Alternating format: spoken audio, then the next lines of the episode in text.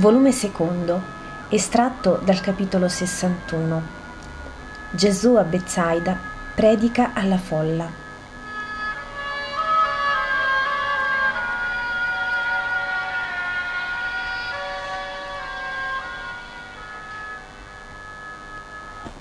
Gesù è a Bezzaida. Parla stando ritto sulla barca che lo ha ivi portato e che è quasi arenata sulla riva tenuta legata ad un palo di un muletto rudimentale.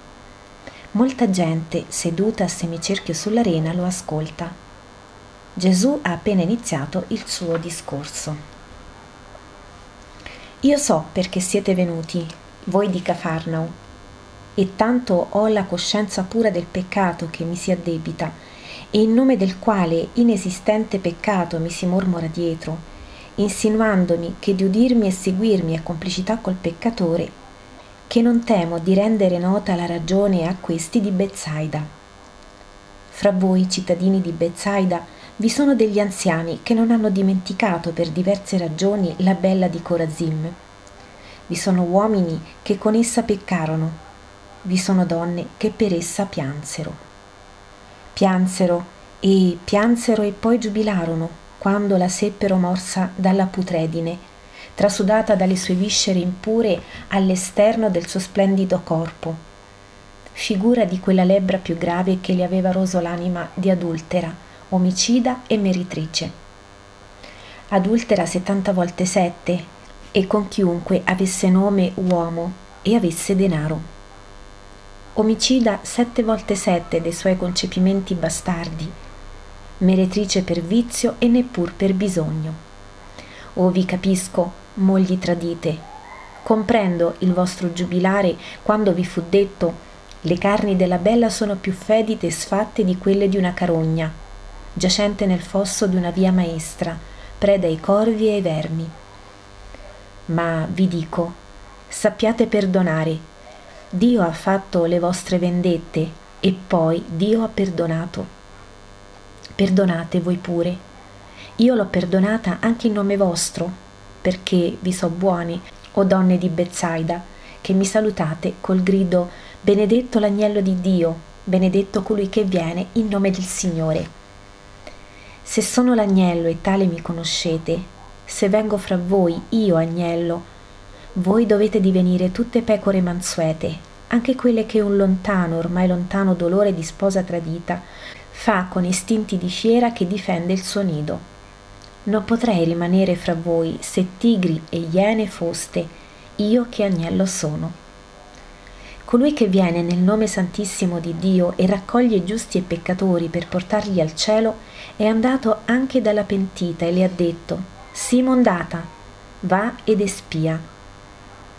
Questo l'ho fatto in sabato e di questo mi si accusa. Accusa ufficiale, la seconda è di aver avvicinato una meretrice, una che fu meretrice.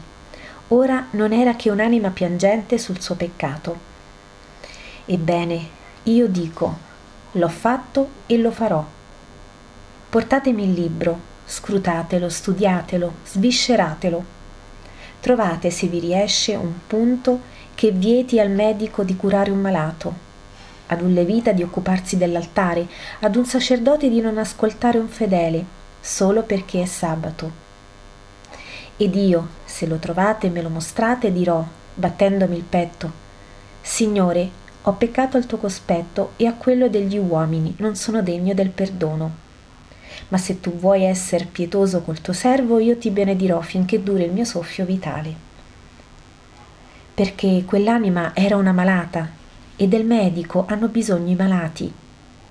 Era un altare profanato ed aveva bisogno che un levita lo mondasse. Era un fedele che andava a piangere nel tempio vero del Dio vero ed aveva bisogno del sacerdote che ve lo introducesse. In verità vi dico che io sono il medico, il levita, il sacerdote. In verità vi dico che se io non farò il mio dovere, sperdendo anche una sola delle anime che hanno pungolo di salvezza col non salvarle, Dio Padre me ne chiederà conto e mi punirà per quest'anima perduta. Ecco, il mio peccato, secondo i potenti di Cafarno, è questo. Avrei potuto attendere il giorno dopo il sabato a farlo, sì, ma perché tardare di altre 24 ore a riammettere nella pace di Dio un cuore incontrito? Era in quel cuore l'umiltà vera, la sincerità cruda, il dolore perfetto.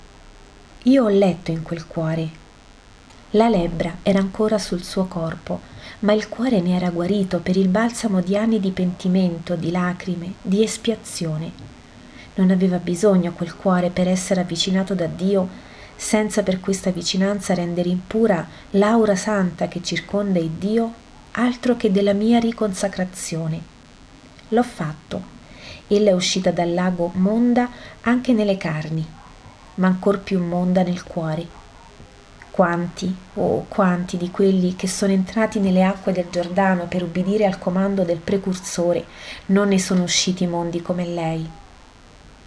Perché il loro battesimo non era atto volontario, sentito, sincero, di uno spirito che voleva prepararsi al mio avvento, ma solo una forma per apparire perfetti in santità agli occhi del mondo. Perciò era ipocrisia e superbia. Due colpe che aumentavano il cumulo di colpe preesistenti nel loro cuore. Il battesimo di Giovanni non è che un simbolo, vi vuol dire mondatevi dalla superbia, umiliandovi a dirvi peccatori, dalle lussurie, lavandovi dalle scorie di esse. Ma è l'anima che va battezzata con la volontà vostra per essere monda al convito di Dio non vi è colpa tanto grande che non possa essere lavata dal pentimento prima, dalla grazia poi, dal Salvatore infine. Non vi è peccatore tanto grande che non possa alzare la faccia atterrata e sorridere ad una speranza di redenzione. Basta che egli sia completo nel rinunciare alla colpa, eroico nel resistere alle tentazioni, sincero nella volontà di rinascere. Io ora vi dico una verità che ai miei nemici sembrerebbe bestemmia, ma voi siete i miei amici. Parlo specialmente per voi, miei discepoli già scelti, e poi per tutti voi che mi ascoltate.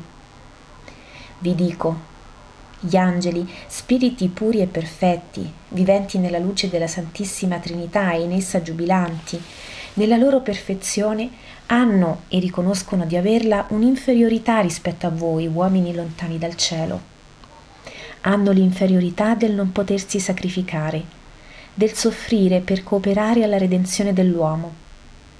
E che vi pare? Dio non prende un suo angelo per dirgli sii il redentore dell'umanità, ma prende suo figlio.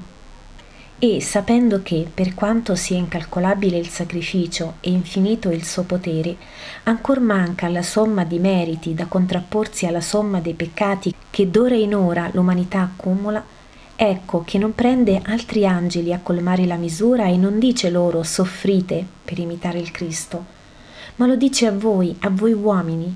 Vi dice soffrite, sacrificatevi, siate simili al mio agnello, siate corredentori. Oh, ecco, io vedo corti di angeli che lasciando per un istante di roteare nell'estasi adorante intorno al fulcro trino, si inginocchiano, volti alla terra, e dicono, Voi benedetti che potete soffrire col Cristo e per l'eterno Dio, nostro e vostro. Molti non comprenderanno ancora questa grandezza, è troppo superiore all'uomo. Ma quando l'ostia sarà immolata, quando il grano eterno risorgerà per mai più morire, dopo essere stato colto, battuto, spogliato e sepolto nelle viscere del suolo, allora verrà l'illuminatore super spirituale e illuminerà gli spiriti, anche quelli più tardi, rimasti però fedeli al Cristo Redentore. Intanto preparatevi ad essa con purità di cuore e di intenti. Siate puri, iniziate ad esserlo dal corpo per passare allo spirito, Iniziate dai cinque sensi per passare alle sette passioni. Iniziate dall'occhio, senso che è re e che apre la via alla più mordente e complessa delle fami. L'occhio vede la carne della donna e concupisce la carne. L'occhio vede la ricchezza dei ricchi e concupisce l'oro. L'occhio vede la potenza dei governanti e concupisce il potere. Abbiate occhio pacato, onesto, morigerato, puro, e avrete desideri pacati, onesti, morigerati e puri. Più puro sarà il vostro occhio e più puro sarà il vostro cuore. Siate vigilanti sul vostro occhio, avido scopritori di pomi tentatori. Siate casti negli sguardi, se volete essere casti nel corpo. Se avrete castità di carne, avrete castità di ricchezza e di potere. Tutte le castità avrete e sarete amici di Dio. Non temete di essere beffati per essere casti temete solo di essere nemici di Dio. Un giorno udii dire, sarai beffato dal mondo come bugiardo o come un unco se mostri di non appetire la donna.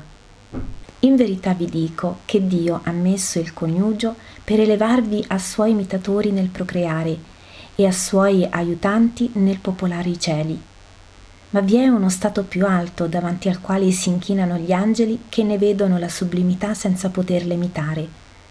Uno stato che perfetto quando durò dalla nascita alla morte non è però precluso a coloro che più non sono vergini, ma strappano la loro fecondità maschile o femminile che sia, annullano la loro virilità animale per divenire fecondi e virili solo nello spirito. È l'eunuchismo, senza imperfezione naturale né mutilazione violenta o volontaria. L'eunuchismo che non vieta di accostarsi all'altare, ma anzi di esso sarà nei futuri secoli servito e circondato l'altare. L'eunuchismo più alto, quello a cui fa da strumento amputatore la volontà di appartenere a Dio solo e conservare a Lui casto il corpo e il cuore, perché siano in eterno fulgidi della candidezza cara dell'agnello. Ho parlato per il popolo e per gli eletti fra il popolo. Ora, prima di entrare a spezzare il pane e dividere il sale nella casa di Filippo, ecco che io vi benedico tutti, i buoni per il premio, i peccatori per infondere coraggio di venire verso colui che è venuto a perdonare. La pace sia con tutti voi. Gesù scende dalla barca e passa fra la folla che gli si accalca intorno. All'angolo di una casa è ancora Matteo che ha ascoltato da lì il maestro non osando di più. Giunta a quell'altezza, Gesù si ferma e come se benedicesse tutti, benedice ancora una volta, guarda Matteo e poi se ne va di nuovo fra il gruppo dei suoi, seguito dal popolo e scompare in una casa. Tutto a fine.